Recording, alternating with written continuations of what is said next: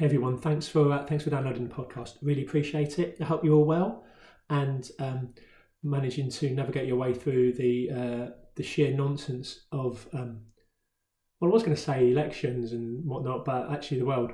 Um, I hope you're you're studying your way through, and yourselves and your loved ones and your, your family as well.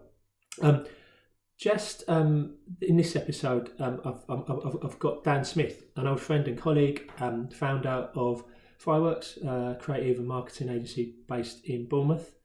Um, and I, have known Dan quite a long time, and I wanted to speak to him because, or get him involved because there seems to me this this constant, constantly spinning Catherine wheel of nonsense, digital nonsense in the space at the moment, and instead of sparks flying off it, it's bullshit, and we all find ourselves, I think, um, a, a, a in this bullshit. Some of these sparks and these bullshit sparks attached to us sometimes, and we find ourselves going down paths that um, that we know are not right, but we kind of get wrapped up in it.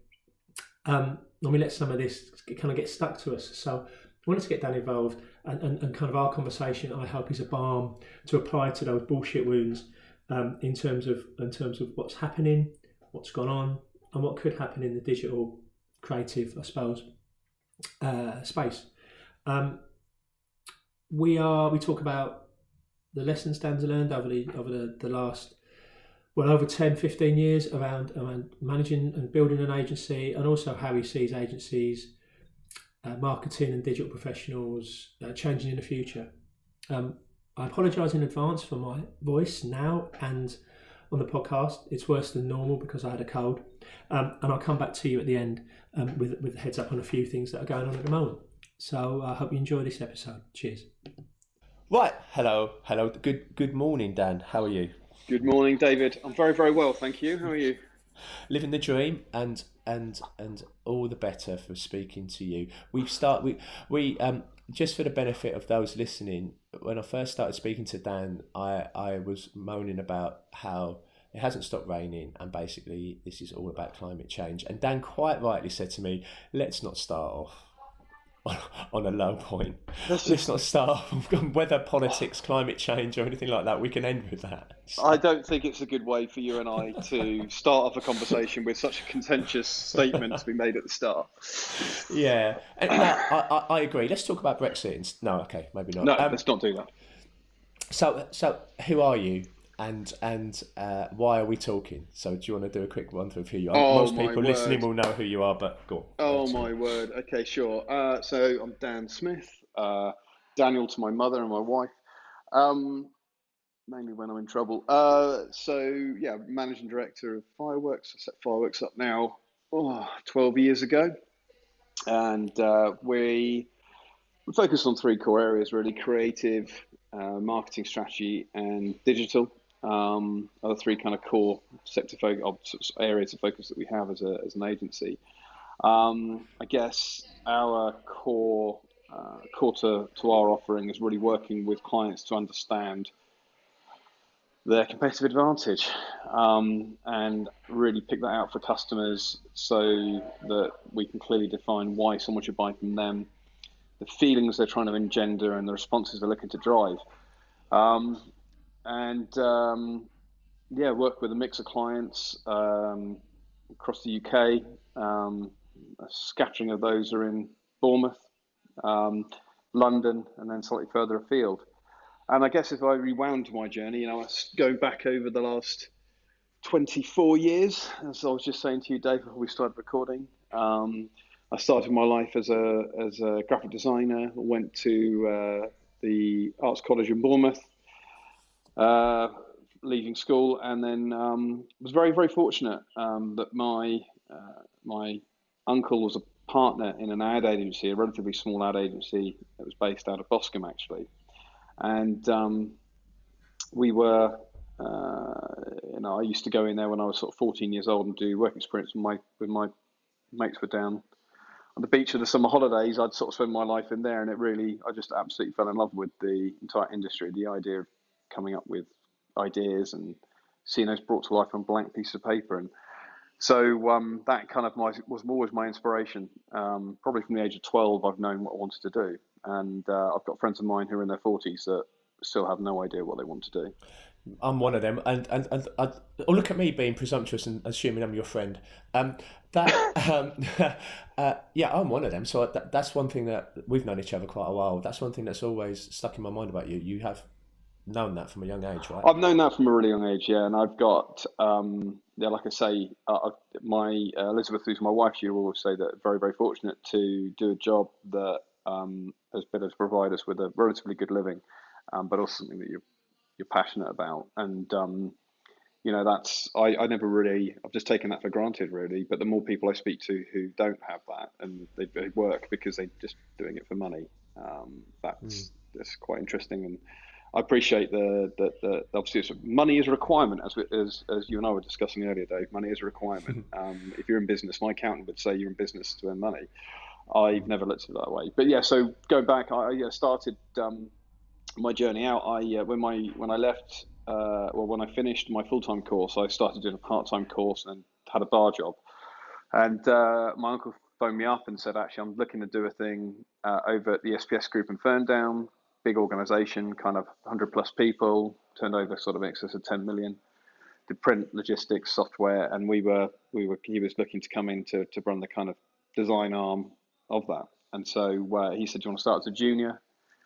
with me, and I said, "Sure, that sounds fantastic." And so there I was, 18, uh, as a junior, him and I working out of uh, their offices over in Ferndown, and we had we set up a little, uh, we took out a little room uh, within the offices there, and um, and there the journey began. So um, you know, uh, you know, a lot of thanks to my uncle because without that break, I um, you know, I most likely wouldn't be where I, where, where I am uh, and and have got the foot to, to I'll say that at mitigated level, but you know, uh, get the foot in the door. And so you know, the big thing I've always you know I, I abide by, and when I speak to students as well, I kind of say you know, in life you need um, you know hard work, absolutely hard work, talent. I think that's absolutely fundamental core, but a little bit of luck goes a long mm. way. Mm. Um, and getting that break sometimes um, um, can make all, all the difference. So, you know, as, as the adage goes, not what you know, but who you know, you know, mm-hmm. that, that played a massive part in my, in my career journey. So yeah, that was it. And we worked with a lot of large, you know, large kind of global and national clients. So L'Oreal, Sony, Vodafone, Mothercare, Harvey's Furniture Store, you know, list kind of went on. Um, and because we were part of a large organization, we obviously had the the firepower to be able to go in and, and work on those sorts of clients. We never led the campaign. We were always the below the line agency, which is uh, for those that aren't aren't kind of from that time, um, kind of was used to describe uh, the work that was done that was maybe more in-store communications or um, direct mail, those kinds of activities. So we started off in print. This is mm. 24 years ago. Internet suddenly was coming about, and obviously then that kind of grew into digital. So I uh, ended up leaving, uh, like I say, it was called Clockworks. I, I kind of helped with the name of that, and uh, I took over when I was 24 from him because my uncle kind of wanted to take a bit more of a back step, and I was was very very hungry then, and so uh, I ended up then taking over the reins when I was 24.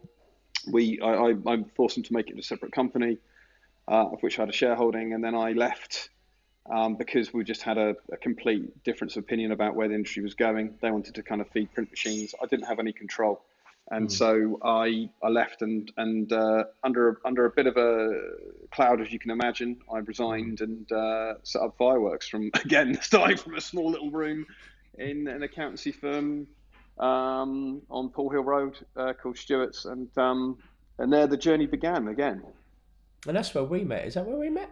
That's where we met. Yeah, so we had some office space. Uh, we we ended up growing, and uh, I was yeah I brought my uh, one of my co-directors in the last place, and he left as well. I think the entire team ended up leaving over the space of a year. So we had 15 of us, turning over about a million, and then left. Uh, you know, after I left, it kind of fell apart a bit. Um, and um, and yeah, so when when when we we kind of grew and met. Uh, I was introduced to uh, yourself through, at the time, IA Digital, Mm-hmm. Uh, back in the day, and I always, um, I always find the story of IA why why IA Digital, and and the reason was is because um, for those who know the two people involved, um, the I would never want to be first. no, I know, I know, uh, and it I was know, because. Yeah. AI digital had already gone, wasn't it? Uh, exactly. AI was obviously was, was even then was the thing. So I got introduced to uh, Adam through uh, my wife, who was best friends with um, uh, with with Adam's then uh, uh, kind of girlfriend, and um, so we met. Uh, they we had an off, a spare room, and we offered them, uh, you know, that room because we had it going. And obviously, you, you guy, you kind of joined the guys, and that felt like a long time ago now, Dave. Uh, but uh, It- ten years ago, was it it? was. Yeah, Yeah. probably a bit more than that, actually. Yeah. And, uh, and yeah. we, we kind of hit and- it and off. We hit it off. Yeah, we did. I think so. Yeah, it was good. It was. It, yeah, I was only talking about those those days only yesterday when we were we were kind of winging it, and it was um, yeah, it was it was great fun. And I'm interested, Dan, because one of the thing, one of the other things you've always that you said you said to me early when we met, and it's always stuck in my mind, and I do use it quite a lot, and I've used it on this podcast a lot. Is you always said you've always said to me you didn't you didn't go to art college to become a millionaire, and um, and to me, clearly the creative, and obviously I've had quite a few guys on here who are creative, and they all share the same emphasis and focus as you, which is, you know, you love the creative, you love you love the art, you love the the idea of the process of taking an idea from you from yourself and t- and seeing it transform into something. So with that in mind, I'm interested on a personal level. We've never said this. I've never said this to you before. So, so how how did you balance this very creative and passionate desire to to create art, you know, in inverted commas art, with this? Let's be honest. You have to have a slightly, um, uh, you have to have a stronger ego uh, than I've got certainly, because I couldn't think of anything worse than than than running an agency.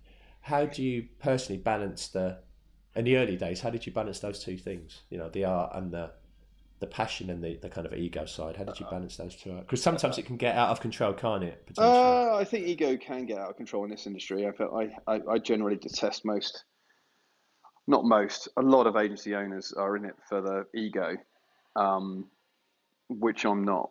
You know, in fact, doing this kind of thing is very rare. I look at it as, you know, I'm not I'm not one to put myself as the front and center of the business, but I but I have to because no Yeah, one else is, is- going to do speci- that.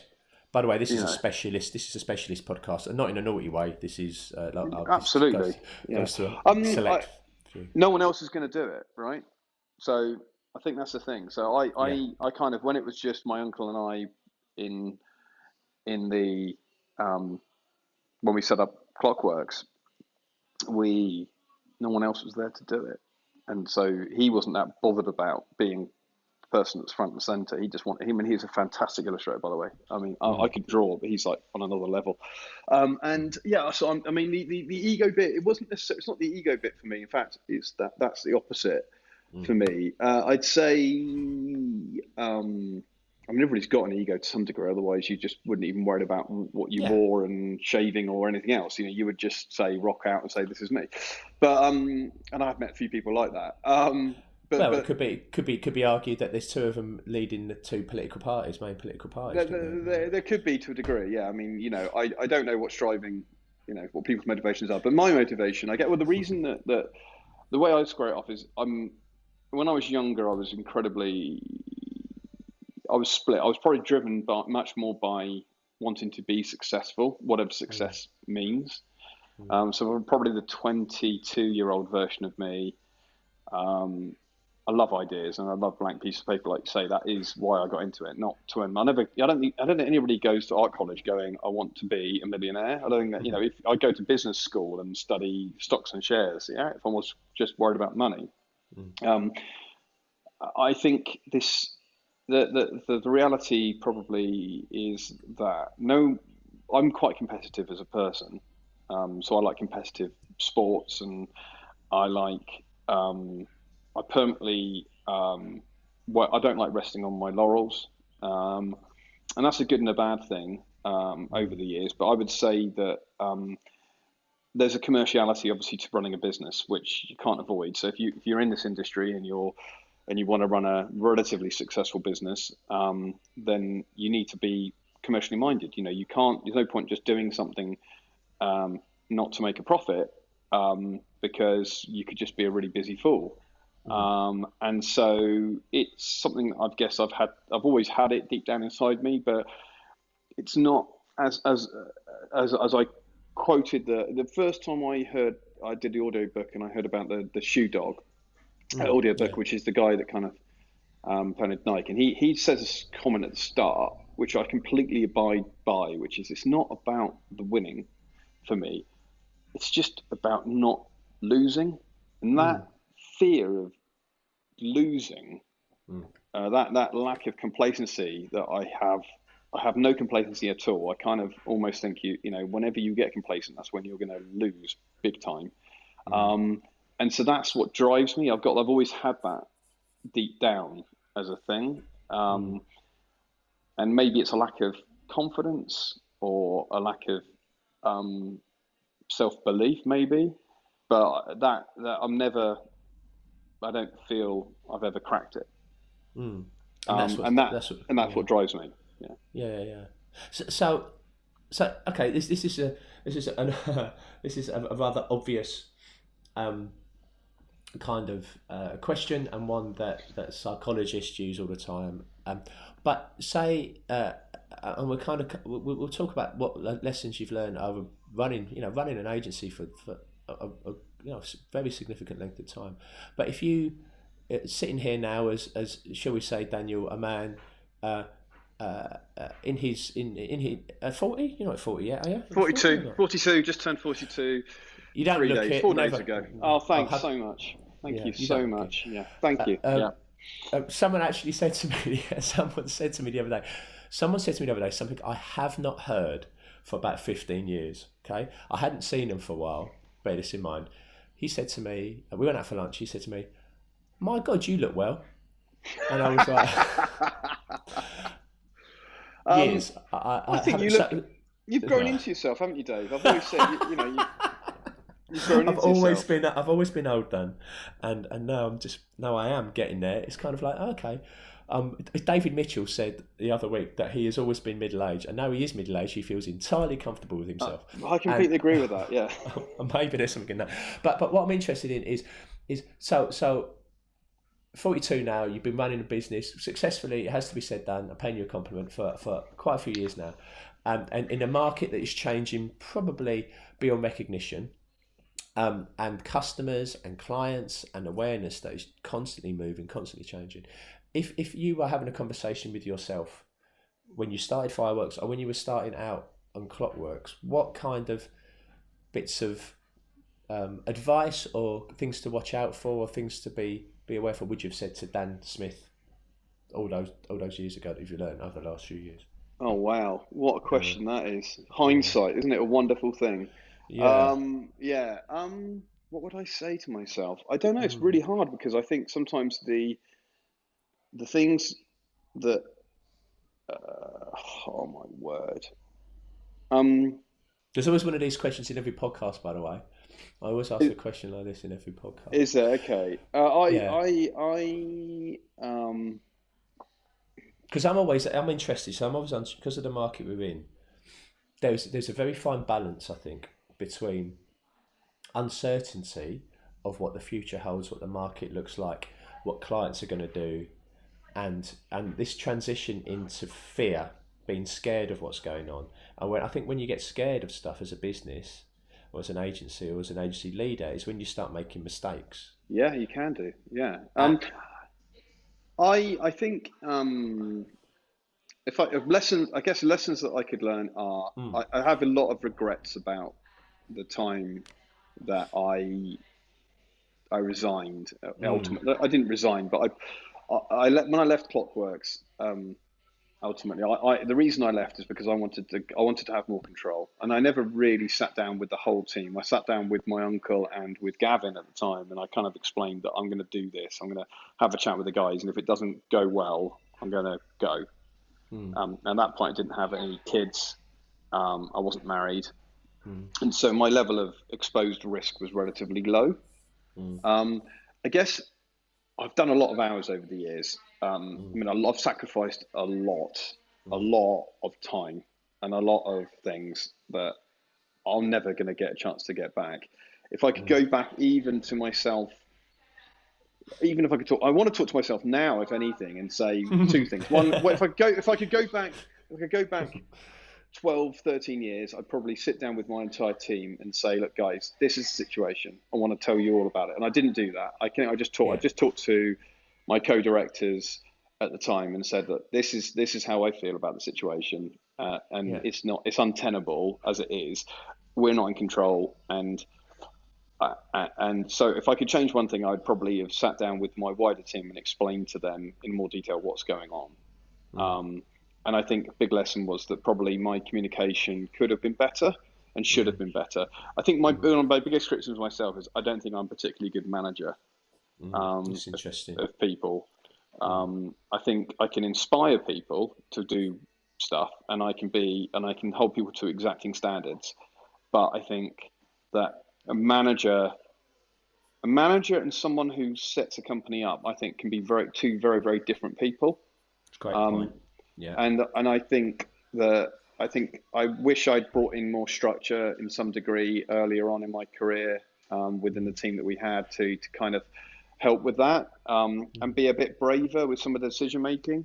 Um, I think that again I've always led life a little bit like uh, I wouldn't bet the farm on stuff. I'd kind of do uh, relatively light bets, and I think you know, you're only as good as agency as the people you've got. And sometimes I think we just made some really poor, um, some some not poor. I think we just didn't go with maybe the the bigger hitter because we mm. were conscious of what that would do as an overhead structure to the company and the the burden that would cause. So there's some things there where I think I would make some different decisions. If I say now, the biggest thing I would say to people is, you know, I say to my team, this this industry is so time consuming the amount of time you have to plow, plow in and I know I'm speaking to other agency owners and people who run some of the decent agencies I you know the time that they invest the amount of hours that people work is just relentless mm. um, and I've missed a lot of my kids already growing up mm. you know I've missed a lot of that um, mm. and they get the worst version probably of me they get the hmm. tired shattered um, you know, drained, quite down version of me at times. And I won't necessarily be the one. I'm not picking them up after school. I'm not dropping them off even in the morning. I'm kind of just work is all consuming, and my priorities is almost like work's number one. Mm. Then my wife, then my kids, and mm. I guess sometimes it's just getting. Uh, if I could go back and give myself some advice, I'd be saying, look, actually, just make sure you don't lose sight of that balance. You know, family when you when all's done and dusted, yeah. and we're looking to to leave this this uh, this place and go wherever the next journey leads us. I think you know family is the thing that that will be there with us, not the work that necessarily we have done. Um, That's interesting. I couldn't agree more in terms of the, the the sheer time that it takes to to not even be a success, but keep your head above water in the industry. And I and I and I've always said I, admire your. I, I, I know very few people who work as hard as you, and um, the amount of times you know you you were still there at, at seven, half seven, eight, later than that. Um, and I think that it's interesting. I um, similarly like you, I've I've, I've a few. Uh, oh, considerable number of regrets, but specifically, you know, I, I should have left Greenwood Campbell earlier, um, because I got to this. I was in this very. I was having the same discussions with myself that you've just you've just outlined. You know, I wasn't. Um, I wasn't. Uh, at home. I wasn't seeing anyone. I was. It was the worst version of me, and um, I, sh- I should have, I should have left earlier.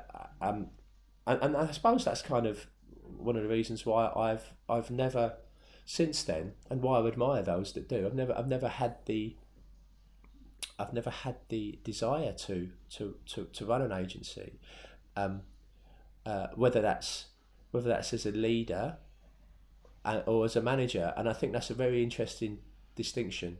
Um, I, I, I, I, think the other yeah. thing for me, Dave, is I'm not entirely sure I necessarily do have a desire mm. to do that, but no one mm. else is going to do it in the way that mm. I want it to be done. You want it Does that make done? sense? I yeah. want, you know, control's a massive, wonderful thing, isn't it? And mm. so, I, you know, I'm not saying that I've, I didn't have any.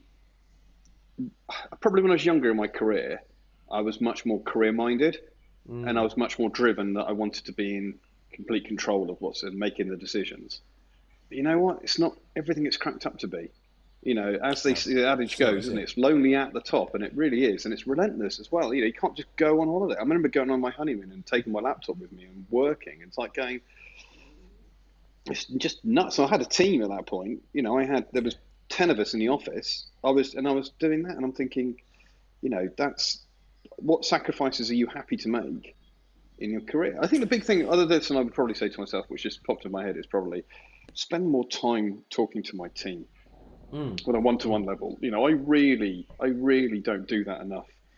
Um, and I think if I could go back and say, look, I realise sometimes the benefit of just taking 20 minutes out and just having a chat with somebody. I'd saying to somebody, you know, you're doing a really good job. I kind of take, I take it for granted that people do a good job.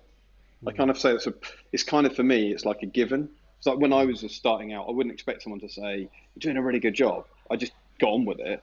But actually, I realise I'm not the same as a lot of other people, and sometimes it helps just to say, "Look, how are you getting on? How are you feeling? What kind of, you know? You, by the way, you're doing a really good job here. Well done." And mm. doing that, doing that in in a regular way, rather than just saying it once, maybe every six months when you suddenly got a spare two seconds, and you go, "Oh yeah, just by the way, that was that was really good."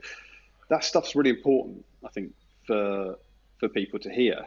Um, and, and it's important for development. And it's important also to give feedback, both good and bad, you know, mm. um, rather than getting pressure. So there you go. That's that's that's my lot there.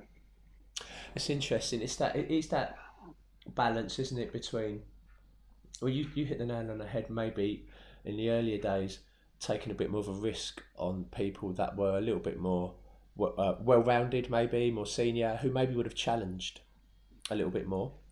Um, uh, but hindsight is a wonderful thing. But uh, and I've certainly been in that position where you know you, you think that person may have uh, taken us off on a different angle, which we don't know would have been right or wrong, but it would have been an interesting and probably a more well balanced approach than where we eventually ended up, which is you know in the agency terms, this is why I was like, okay, I'm done. I need to get out and I need yeah. to yeah, yeah. I, think also, Dave, there's very few good people. Reality, there's just very, very, really, yeah. really, really, yeah. really good people are are like are in short supply. Like really good. I'm talking like top top of their game.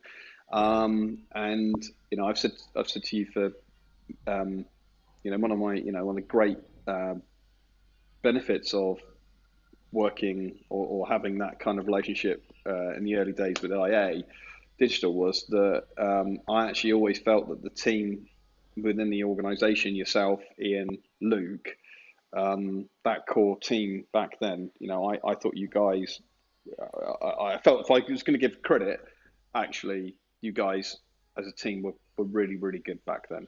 As, you know, just a really good collection of people. Yeah, like, that core, lucky, that yeah. core four or five people, you know. Yeah, we were lucky, and and it's interesting that, that one of my other regrets is that when I was at a software house called Immediacy, which is when I first met all those guys. I, again, I, I, kind of said, okay, I'm, I'm, I'm done here. It's not for me. I'm, I'm done. A bit like you did with Clockworks. I don't agree with the way things are going. Um, yeah, put up shut up, right? Yeah, yeah. I should I should have taken the guys with me. Really, I should have. Anyway, that's that's the past. So I'm interested in your thoughts over the future and sure. and and and how you see agencies particularly changing. They're, they're, I hear this. I've got to be honest. I hear these slightly lazy um, uh, comments and assumptions that it's all cyclic. And yeah, yeah, sure, it is cyclic in terms of agencies becoming full service agencies, specialising, um, focusing on a particular vertical, etc., um, etc. Et and, and yeah, we've talked about this, and, and I know a lot of people who listen to this have, have, have had conversations with them about it. But but with the advent of tech, with the advent of um, the change in space in digital, where do you see where do you see agencies needing to develop over the next, I, you know, uh, two, three, four, four years? And, and yeah, there are certain tech influences, but there seems to be a propensity at the moment, as an example, for businesses to bring people in house. Um, and build their own house. Where, how, how do you see the how do you see the market and the space changing? Oh wow, what a question that is! I mean, if Another I could, see, if I if I could see into the future, um, mm. and predict it, I mean, I, I greatest will in the world, I wouldn't be speaking to you. I would be sitting on a massive luxury yacht, um, drinking champagne, and um, you know, going, "Wow, got it, done it, brilliant," and I'd have a lot of money in the bank. Um, But you know, but you know what? I do think, I, I, yeah, I get your point, but I do think we can look into the future because I think we can. St- I we think start we games think- a little bit. we forget about we forget about what's at the centre of all this change, and it is it is human beings. And, Human and beings, there are, yeah. There are there are things we can we, we instinctively know. But I Yeah, your, I mean, I, I, I get your, I get your point. I mean, no, no, Yeah, no, yeah, I think in all seriousness, like, I mean, I've said that flippantly, but in, in all seriousness, um, where do I see it? I think I, I'm I'm a big believer that um, technology and the digitization of of things is going to continue to grow exponentially. Clearly, we're only at the very very start. I think um, of the impact that it's going to have. Um, that uncertainty um, is is an opportunity in some regards for people to who can think um, uh, more laterally. I mean, I think you know if you speak to most people, they would say that embracing some of the re- most recent technologies and using that to improve the communication with customers is definitely going to be a space where agencies can play a part. What that looks like, I really don't know. Um, whether that is agencies become, I mean, I do see agencies. My- My kind of view, I guess, would be that traditional, if I can call them that terms, traditional marketing and creative and digital agencies becoming the blurring of the lines between them and what I would call technology agencies. Okay. So, so agencies which are provide t- technological solutions for clients. So typical business technology uh, uh, companies, of which there are a number. That the, the blurring of the lines between what they do and what agencies do, and the needs that that, that clients have blurring. So, uh, for example, um, there are uh, um, clients who are looking for a to, to deliver solutions for their customers or engage with prospect customers that requires technology to deliver that. Um, a very simple one would be, and I've seen this countless times, a client comes in and says, Brilliant, want you to help us to market ourselves. And we go, That's great. Um, so we start off with database, for example, of prospects, and then they go, "Could you advise us on a customer relationship management tool?" And then you go, "Well, there's a whole bunch of those out there, from Salesforce to HubSpot to Capsule to you name it, yeah, yeah, yeah. ton of those." Um, and then they go, and also we need help to kind of integrate that with our systems internally. And then you go, okay, cool. Well, this isn't actually part of what we would necessarily do as a tradition, you know, in traditionally from a marketing perspective or even from a digital perspective. Um, and then they start, oh, actually, we're quite interested about having a live chat function on our site. And you go, okay, cool. Well, we can help. Suddenly, you know, the, but this starts integrating with their internal processes. So it's not just about an agency per se helping to market a company, but also getting involved and brought into their their technological solutions as well. So I, I see it threefold, really. I see it that I think there's a blurring of the lines between agencies. In my opinion, I think there'll be a blurring of the lines. I think there's an opportunity for agencies to become more technologically focused, whether that's through partnerships, mergers, acquisitions, or whatever that might be. But I can see a blurring of the lines there. I also think that clients more and more are looking for, you know, there's so many entrepreneurial advisory groups now Yeah. and I think the reason for that is because people recognise that um, there's always been, well, say always, there's been business strategists that have been around for a number of years and different guys, and they'll go in and clients go like, I need to take the business, and I want to grow it, I want to grow it, I want to double the size of the company, whatever it might be, and we get this a lot of the time with our clients. After all, why would you do marketing if um, if you didn't need more customers, right? So um, so the clients come in and they'll go, I'm looking to do this. Now this this blurs the lines between marketing strategy and business strategy. And I think the two Yeah. are distinctly different. But what we're seeing more and more, I think, is this requirement for clients to uh, they're looking to transform their business or or evolve it or grow it, and that is a strategic decision, which actually they need business advice on. So I can see more and more that the business advisory element and the marketing, uh, creative and digital industries requiring some sort of crystallization there. I also think that there's a requirement for um, data and the importance of data to be measurable and defensible. And, the, and I think that's something else that's going to cause um, agencies that the, the ones that can really understand and pick data become more and more and more important. Yeah, that's um, interesting. So that's that's that's my kind of that's my kind of view on it. So I, I think you know technologically, the, the requirement to be able to bridge the gap between the the feely stuff and mm. the technical delivery stuff, I think it's going to become more and more important. The strategy, you know, the business strategy, and then also the kind of data. Um, that that would be my view. I like I like the phrase data to be defensible. That's a good. I like that, Dan. That's good. I might use that in the future. Um, the um, it's interesting you talk about this um, agencies moving into this kind of consultancy space and and um, you talk you mentioned earlier before we turned the recording button on around you, you see this happening with uh, uh, businesses in other markets accountancy firms and, um, mm. and and and do you think and I suppose that's magnified isn't it if you look at Accenture and uh, EY and those kind of management consultancies and McKinsey's going into the market and buying um, creative creative agencies, right? And yeah. and they've done that, and IBM doing the same. Um, on a on a on a smaller level, do you ever see the the the kind of uh, situation where you might get a creative agency, albeit of, of any size, looking to looking to really take the plunge, and rather than, uh, as you were saying, a, a kind of picking up uh, being asked questions. Oh, what what can we do with this? What can we do with that? And responding to that, even though it's not in their hotspot. Do you see a time coming where creative agencies might go, okay, we're going to pull in a service that focuses on business strategy, and we are yeah, going to start to yeah, yeah, fundamentally, yeah. yeah, I do. I mean, yeah. I think I think twofold. I think where agencies uh, depends on the type of agency, but if I take mm. us, because I can't mm. comment on others, if I take us, um, we're really good at taking something that's really complicated i.e., a client wants to say a thousand words and put it in, cram it into an advert, mm. which you've got to engage with someone in a millisecond and make them stop and engage with it, or a website mm. where you've got what the average attention span of eight seconds. Yeah, mm-hmm. these things are these things are agency challenges where we go, okay, as as a creative agency and a, and someone who can look at complicated things and boil them down to their simplest parts that's traditionally what agencies have always done, right? This is going back over, you know, the last 80 years. Agencies have taken complicated and made it simple. Mm. Now, if you look at technology, I hate the expression user experience, but let's just mm. use that expression, user experience. Mm-hmm. You know, when did a customer suddenly become a user?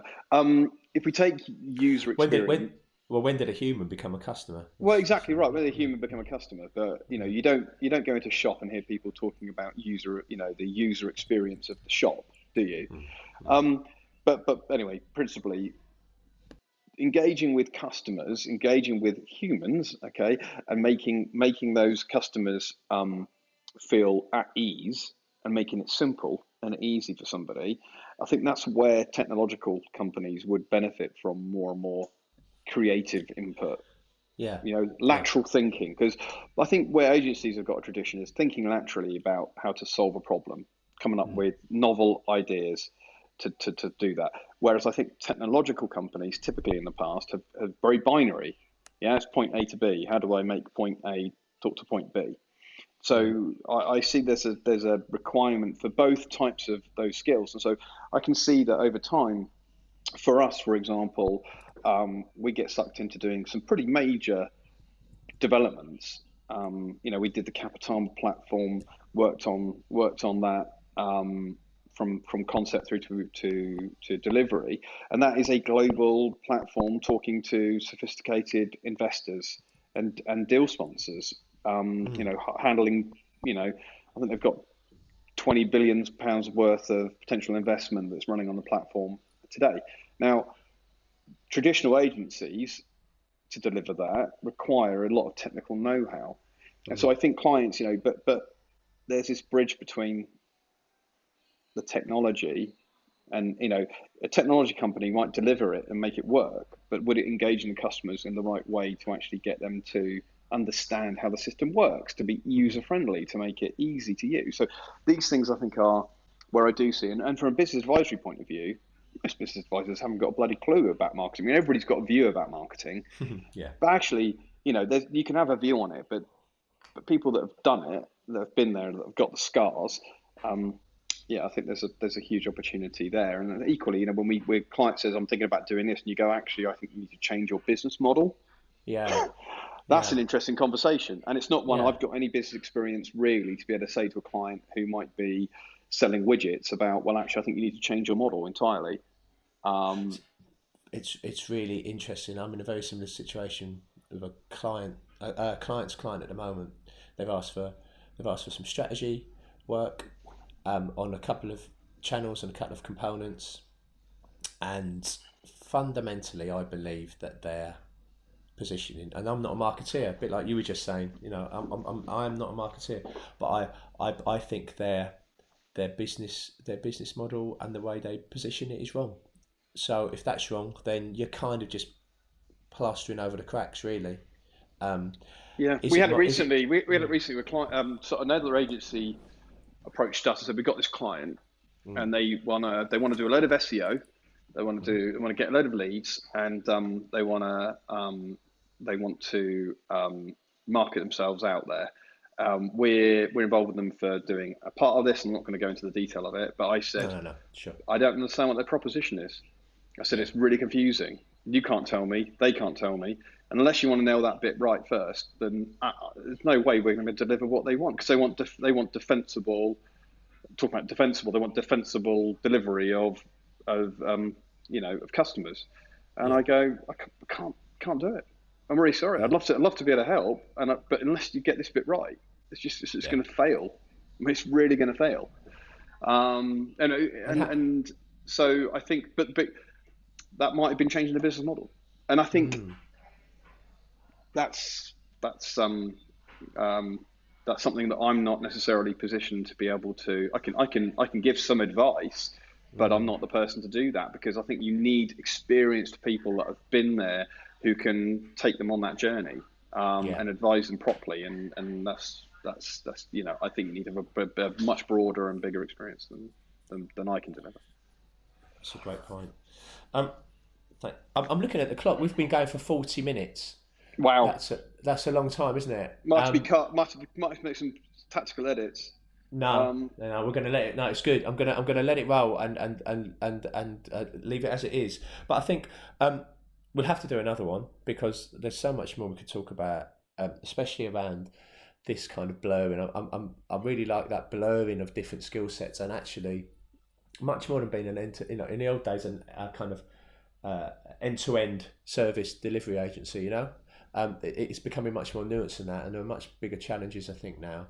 Um, so I think it'd be great to talk a little bit more about that. But but just to just to wrap up because I know you know time is short for you as well. Ha, from from from your going back to your creative roots, what what have you seen?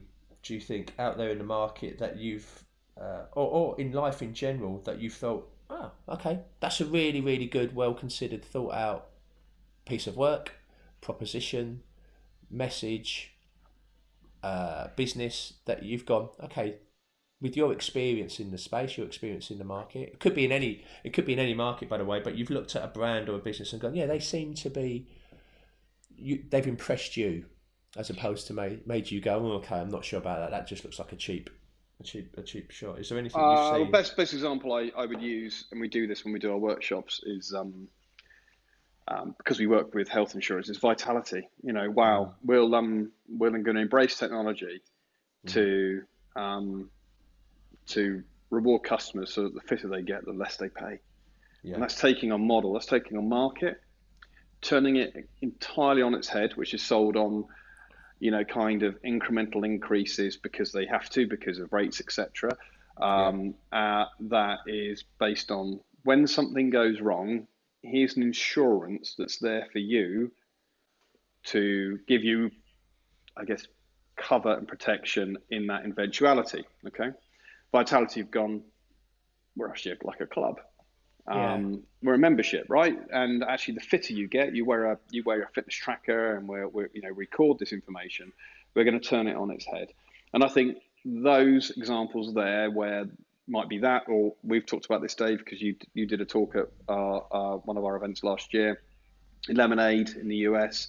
Yeah. I think there's there's companies where they're taking technology and creating value proposition for customers where we're making it better for you. Um, and it's distinguishable as well. Um, I think those are the ones that I think will will ultimately, in the long term, will win out. Um, and um, I those like are the ones that have really impressed me.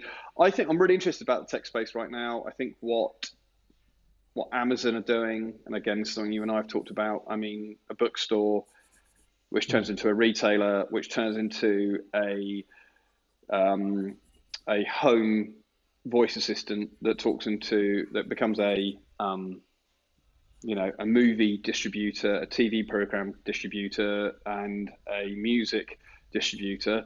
Wow, I mean, Yeah. wow, Yeah. right? I mean, talking about you know blurring of the lines. When did Apple become a broadcaster? Well, that do you know what? I think you've touched on my um, our subject for our next chat, Dan. I, I think um, one, one could argue that that that the big four, well, certainly two of the big four, have always been data data driven, Facebook and Google, and and Amazon are now becoming a data driven business. Clearly, you know, with with like you said, the Alexa, the content, um, and even with AWS, which is which I think accounts for the majority of their profit, um, is is in hosting other people's sites um, Yeah. and providing that tech.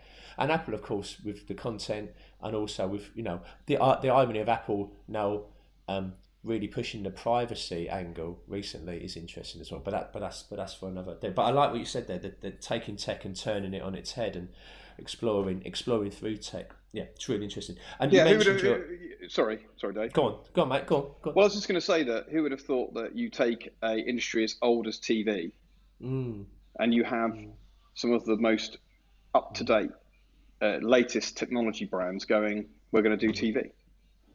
You know, that's Well- just fascinating, isn't it? It just shows you how much um, how much potential future they see in content delivery to entertainment content delivery to consumers. Well, it's really interesting. Wanky, wanky publication alert. I, in the Economist, yes, I read that occasionally. Um, they they've been doing a special piece, a few pieces on that, on exactly that, on that, that content and the entertainment delivery. And they used a phrase you used earlier in the earlier in the in, in, in the, the, the, the session, Dan, where Bob Iger, the, the chief of Disney, has said they are betting the farm on Disney Plus. There They you are go. Bet, they are betting the farm on Disney Plus because now they they they they got I believe and I, this is just from memory from the article they they got more data in the first week of Disney Plus going live on their customers than they have got for the last 25 or 30 years just through the content they were watching the times the you know the exhaust of, of data that they got from people using Disney Plus. And I think that um, goes back to the point I'm making earlier. If agencies can start embracing the, the use of data and measurable data, I think it's you know you can see where the bigger technology companies are and entertainment companies are going. So, yeah, um, brilliant yeah, all right.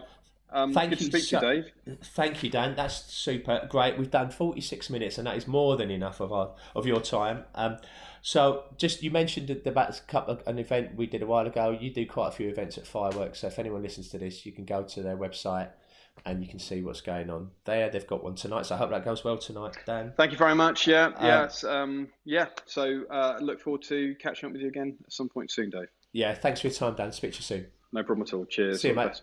Bye. Bye. Bye. Bye. Bye. Hey, so I hope you enjoyed that. Dan is just brilliant, fantastic. I um, uh, he never fails to um, we never fail to have a hopefully have a kind of semi interesting discussion when we talk, and hopefully I can have have Dan on again. So thanks to thank, thanks Dan for, for for for coming on board with that.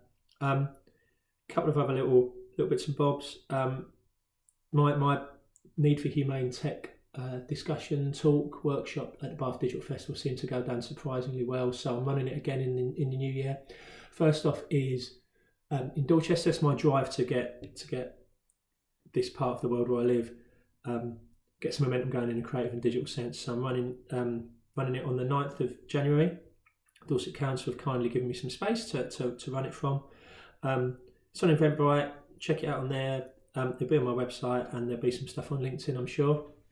Um, I'm looking to do it. Um, I've actually been asked to do it another couple of places in the new year, so I'll send some more information out uh, out on that. Um, thanks um, for putting up with my nonsense over the last uh, year or so. Um, there might be another newsletter coming out before the end of the year. Uh, there might be another podcast coming out um, between now and the end of the year. But but thanks for um, getting engaged and not cancelling the newsletter, etc. So I really appreciate it. Um, I do ramble, but I hope I hope there's some some sense comes out of all the nonsense. Um, so if I don't speak to you, I don't see you all individually or whatever. Have a great Christmas and New Year. Um, hope your families and your loved ones and yourself have a great time. And um, hopefully I'll speak to you soon. Okay, take care.